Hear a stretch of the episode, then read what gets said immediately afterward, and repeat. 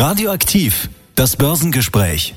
Was sich aktuell an der Börse bewegt, erklärt uns jetzt Heinrich Schmedeke, der Wertpapierspezialist der Volksbank Hameln-Stadthagen. Guten Tag, Herr Schmedeke. Hallo, Herr Ampe. Herr Schmedeke, welche Entwicklung gibt es heute am deutschen Aktienmarkt? Der deutsche Aktienmarkt zeigt ein unverändertes Bild, ähm, trotz Gegenwind vom Zinsmarkt äh, und auch einer eher durchwachsenen Entwicklung an den US-Börsen in den letzten Tagen und Wochen äh, behauptet der DAX eigentlich sein unverändert hohes Niveau und bleibt damit auch in Reichweite zu neuen Jahreshöchstständen. Ähm, ja, der Gegenwind in den letzten Tagen kommt schon ziemlich stark vom äh, Anleihemarkt. Ähm, die Zinsen für deutsche Bundesanleihen mit zehnjähriger Laufzeit liegen inzwischen bei rund 2,7 Prozent ähm, und damit auf einem neuen Zehn-Jahres-Höchststand. Ähm, dieses könnte eigentlich generell den Aktienmarkt etwas stärker belasten, tut es aber aktuell nicht. Ähm, ja, positiv im Tagesverlauf wirkten zunächst äh, chinesische Konjunkturdaten. Hier macht sich die Erholungsphase nach Corona eben bemerkbar äh, und das drückte sich heute Morgen in sehr positiven Wirtschaftsdaten aus. Jetzt am Nachmittag um 14 Uhr kam dann für uns wieder ein gewisser Dämpfer. Und zwar kam die erste Schätzung für die Inflationsrate in Deutschland für den Monat Februar und die ist äh, erneut höher als erwartet wurde, äh, wurde und die Erwartung war schon sehr hoch. Ähm, wir haben aktuell wieder einen Anstieg von 9,3 Prozent. Erwartet wurden nur neun, äh, aber äh, da ist die Abweichung dann natürlich schon ein gewisses Problem.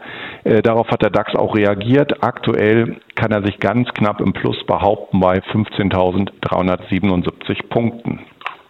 Welche Aktien bewegen sich aktuell am stärksten? Ja, heute oder den ganzen Tag über waren äh, relativ stark die Automobilwerte, äh, sicherlich auch geprägt äh, durch gute chinesische Wirtschaftsdaten. Äh, die BMW liegen auch immer noch an der Spitze hier mit einem Plus von immerhin noch zwei Prozent. Äh, dann folgt Siemens Energy jetzt aktuell mit 1,8 Prozent und Infineon mit 1,7 Prozent plus. Und dann kommen eigentlich die anderen Automobilwerte in der Rangliste. Ja, und bei den Famili äh, Verlierern äh, trifft es heute wieder vor allem die Vonovia. Das ist natürlich eine Aktie, die sehr stark vom Zins, von der Zinsentwicklung abhängt, hatte darunter auch äh, im letzten Jahr schon massiv gelitten. Äh, zum Jahresanfang ging es dann mal ein ganzes Stückchen nach oben in einer technischen Erholung, aber jetzt auch schon wieder steil abwärts. Aktuell minus 4 Prozent auf 22,87 Euro. Äh, dann folgen noch die RWE-Aktien mit einem Abschlag von gut 3 Prozent und Fresenius geben heute nochmal um 2,7 Prozent nach. Welche Entwicklung gibt es an den anderen wichtigen Finanzmärkten? Ja, die amerikanischen äh, Börsen zeigen sich vorbörslich kaum verändert, drehen jetzt allerdings auch mit den deutschen Inflationsdaten ins Minus. Ähm, der S&P 500 Index liegt äh, unter der Marke von 4000 Punkten weiterhin, jetzt bei 3963 Punkten und äh, der Nasdaq Composite Index gibt aktuell 0,1 Prozent nach auf 12.025 Punkte. Ja, ansonsten hatten wir eigentlich den ganzen Tag schon einen relativ starken Euro und schwachen US-Dollar, so als ob die Daten da schon vorweggenommen wurden. Ähm, da sieht es im Moment so aus, dass wir einen Wechselkurs von 1,0670 Dollar je Euro haben. Ähm, das ist etwa so viel wie vor einer Woche.